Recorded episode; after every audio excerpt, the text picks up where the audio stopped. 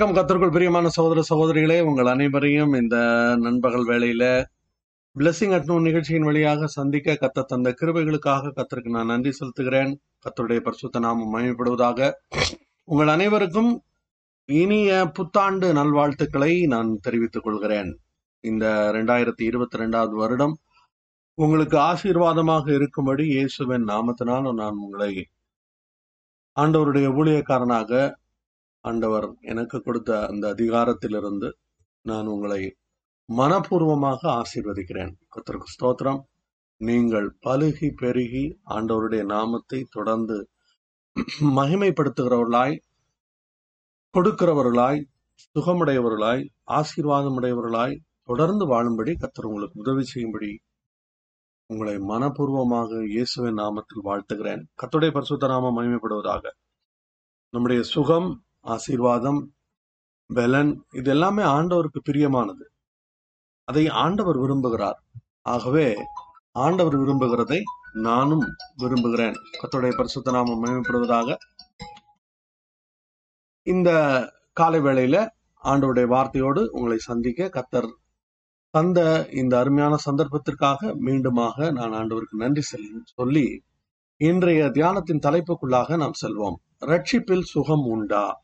கத்துடைய பரிசுத்த நாமம் மகிமைப்படுவதாக நாம் ஆண்டவருடைய வார்த்தையை தொடர்ந்து தியானித்துக் கொண்டிருக்கிறோம். அதுல இன்றைக்கு நாம் ஒரு குறிப்பாக ஒரு குறிப்பிட்ட காரியத்தை பார்க்க போகிறோம். அது என்ன? ரட்சிப்பில் சுகம் உண்டா? ரட்சிக்கப்படும் போது பாவங்களிலிருந்து நாம் மன்னிக்கப்படுகிறோம். பாவ மன்னிப்படைந்து மீட்கப்படுகிறோம். ஆண்டவர் நம்மை பாவத்திலிருந்தும் சாபத்திலிருந்தும் அக்கிரமங்களிலிருந்தும் எல்லா வியாதிகளிலிருந்தும் இயேசு அவர் நமக்கு சுகத்தை கொடுத்தார் என்று ஆண்டவருடைய வார்த்தையில் நாம் வாசிக்கிறோம். ஆனால் அநேகர் கிறிஸ்தவ உலகத்திலும் சரி கிறிஸ்தவர் அல்லாதவர்கள் அவர்களை பொறுத்தவரையில் அவர்களுக்கு இயேசு சிலுவையில் மறித்ததினால் உண்டான எல்லா நன்மைகளும் அவர்களுக்கு தெரியாத ஒரு காரணத்தினால் அவர்கள் வந்து அதை குறித்து அறியாமல் இருக்கிறார்கள். ஆனால் கிறிஸ்தவர்கள் அநேகர் எப்படி யோசித்துக் கொண்டிருக்கிறார்கள் என்றால் இயேசு கிறிஸ்து சிலுவையில் மறித்தது நம்முடைய பாவத்திலிருந்து நம்மை மன்னித்து மீட்கும்படியாக நமக்கு பரலோகத்தை கொடுக்கும்படியாக அப்படின்னு சொல்லி ஒரு மறு வாழ்வை ஒரு பரலோக ஆஹ், ஒரு வாழ்வை தரும்படியாக இயேசு மறித்தார் என்று அநேகர் அநேக கிறிஸ்தவர்களும் அப்படி நம்பிக்கொண்டிருப்பதுதான் மிகவும் துரதிருஷ்டவசமானது. கத்தருக்கு ஸ்தோத்திரம். இன்னைக்கு நம்ம மிக தெளிவாக ஒரு காரியத்தை பார்க்க போறோம். இந்த மன்னிப்பில் இயேசு கிறிஸ்து நமக்கு சிலுவையில் சம்பாதித்த அந்த மன்னிப்பில் சுகம் ஒரு முக்கிய பங்கு வகிக்கிறது என்பதை குறித்து நான் உங்களோடு கூட ஒரு சில வார்த்தைகளை நான் பகிர்ந்து கொள்ள விரும்புகிறேன். கத்துடைய பரிசுத்த நாமம் இந்த வருஷத்தை இப்ப ஆரம்பிக்கும் போதே நம்ம சுகத்தில் ஆரம்பிப்பது என்பது நான் நினைக்கிறேன் இது ஒரு இதுவும் கூட ஒரு ஆண்டவருடைய பிளான் அப்படின்னு தான் நான் யோசிக்கிறேன். ஏனென்றால் இந்த சூழ்நிலையில நீங்க பாருங்க உலகத்துல அந்த கொரோனாவினுடைய பாதிப்பினால் கடந்த ரெண்டு வருடங்களாக உலகம் மிகப்பெரிய ஒரு பெரிய ஒரு அதிர்வை ஒரு மிகப்பெரிய நஷ்டத்தை அழிவை சம்பாதித்தது. இதை கேட்டுக்கொண்டிருக்கிற அநேக நண்பர்களுடைய அவர்களுக்கு அருமையானவர்கள் ஒருவேளை அவருடைய உறவினர்கள் அவர்களுக்கு மிக நெருங்கின உறவினர்கள் கணவனோ மனைவியோ தாயோ தகப்பனோ அல்லது குழந்தைகளோ இப்படி அதாவது பிள்ளைகளோ இப்படி பலர் பலரை அவர்களுக்கு அருமையானவர்களை மறிக்க கொடுத்த ஒரு மிக ஒரு ஒரு டார்க் பீரியட்ல இருந்து தான் நம்ம இந்த ரெண்டாயிரத்தி இருபத்தி ரெண்டை ஆரம்பித்திருக்கிறோம். அதிலும் இப்ப பாத்தீங்கன்னா இந்த மூன்றாம் தேதி நான் உங்களோடு கூட இந்த வார்த்தையை உங்களுக்கு பகிர்ந்து கொண்டிருக்கிறேன். இந்த நாளில் பாருங்க ஆக்சுவலாக இன்னைக்கு ஸ்கூல் ஆரம்பிச்சிருக்கணும் பிள்ளைகளுக்கு. ஆனால் என்ன சொல்லிட்டாங்க? ஒன்றாம் கிளாஸ்லேருந்து எட்டாம் கிளாஸ் வரைக்கும் மறுபடியுமாக ஆன்லைன் கிளாஸ் அப்படின்னு சொல்லி பழையபடி ஒரு ஒரு பார்ஷியல் லாக்டவுன் போல வந்துவிட்டது. இதுக்கு காரணம் என்ன? ஒரு அந்த வைரஸினுடைய இன்னொரு அதனுடைய ஒரு பிரதி ஓமைக்ரான் ஒமிக்ரான் அப்படின்னு சொல்லி இந்த ஒரு பேர் சொல்றாங்க. ஒமிக்ரான் அப்படின்னு தான் அதை ப்ரொனவுன்ஸ் பண்ணணும்னு சொல்றாங்க. அந்த வைரஸினால் குழந்தைகளும் பாதிக்கப்படலாம் என்கிற பயத்தில் நம்முடைய அரசாங்கம் என்ன செய்திருக்கிறது? பிள்ளைகள் பள்ளியில் கூட வேண்டாம். அவர் வீட்டிலிருந்து படிக்கட்டும் என்று ஆன்லைன் வகுப்பிற்கு அனௌன்ஸ் பண்ணிட்டாங்க. மற்றவங்களெல்லாம் நீங்கள் வந்து கையை கழுவுங்க மாஸ்க் போடுங்க சமூக இடைவெளி கடைபிடியுங்கள் என்று பலவிதமான கட்டுப்பாடுகளை விதிக்கிறார்கள். கட்டுப்பாடுகள் வந்து உண்மையிலும் மக்களுக்கு நன்மைக்காக தான் அவர்கள் செய்கிறார்கள். ஏதோ அவங்கள வந்து ஃபைனை போட்டு உங்ககிட்ட இருந்து நூறுரூவாயை வாங்கி அவங்க கவர்மெண்ட் நடத்துறதுக்காக அப்படி செய்யலை.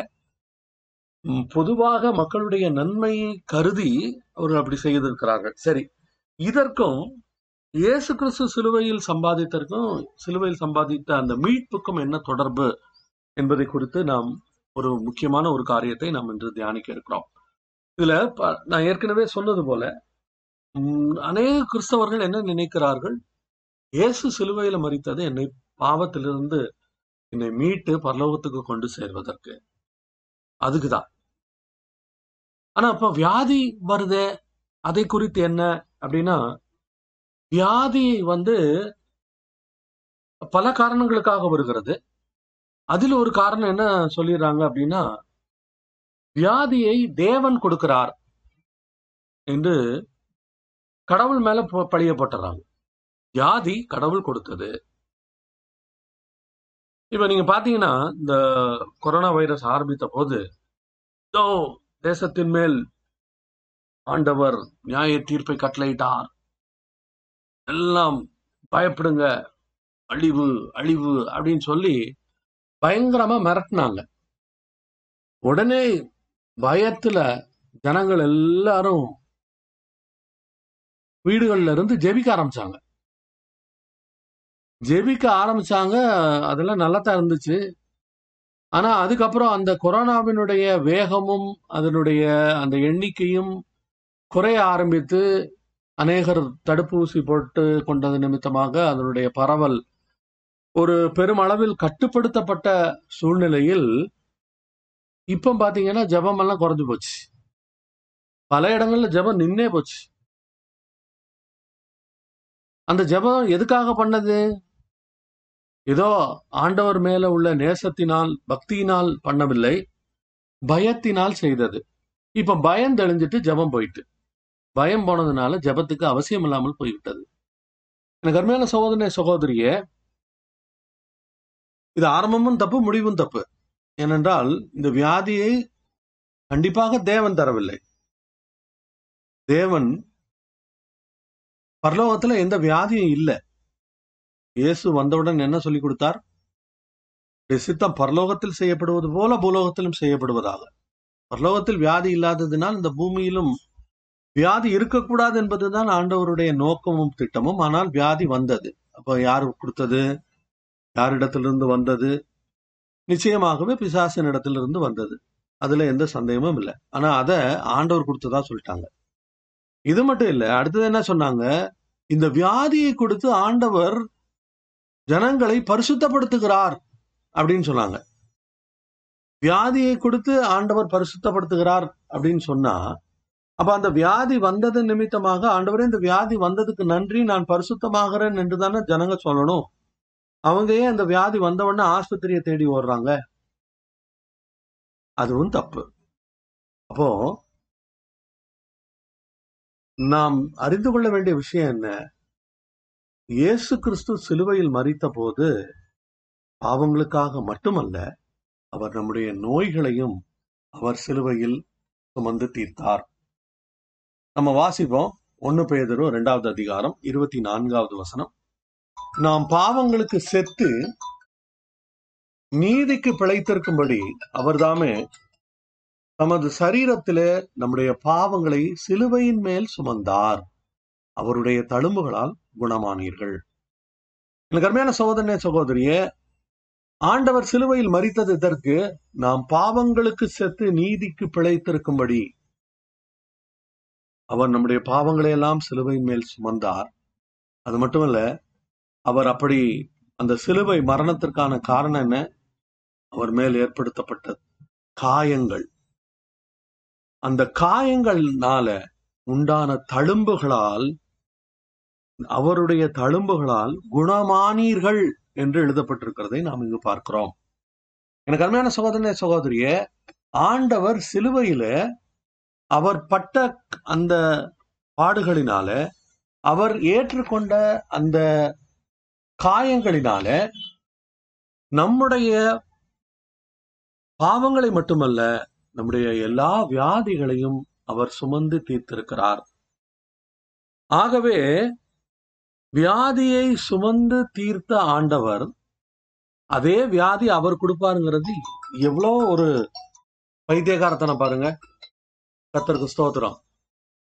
அப்போ அப்படி அவர் வந்து வியாதியை கொடுப்பதில்லை. அவர் வியாதி உங்களுடைய எல்லா வியாதிகளையும் அவர் சிலுவையிலே சுமந்து தீர்த்ததினால் சுகத்தை உங்களுக்கு கட்டளையிட்டிருக்கிறார். நம்முடைய மீட்பில சுகமும் ஒரு அங்கமாக இருக்கிறது. ஒருவன் இயேசு கிறிஸ்துவை ஏற்றுக்கொள்ளும் போது அவன் எவ்வளவு தூரம் பாவங்களிலிருந்து மன்னிக்கப்படுகிறானோ அவ்வளவு தூரம் அவன் அவனுடைய எல்லா வியாதிகளிலிருந்தும் சுகமாக்கப்படுகிறான் குணமாக்கப்படுகிறான் என்பதுதான் ஆண்டவருடைய வார்த்தை சொல்லுகிற உண்மை. அப்போ அந்த உண்மையை உணர்ந்தவர்களாக ஆண்டவரே நீர் எனக்கு என்னுடைய பாவங்களுக்கு மட்டுமல்ல என்னுடைய வியாதிகளையும் நீ சுமந்து தீர்த்தபடினால் நான் வியாதியோடு இருக்க வேண்டிய அவசியம் இல்லை. எனக்கு எந்த வியாதியும் வர வேண்டிய அவசியமும் இல்லை.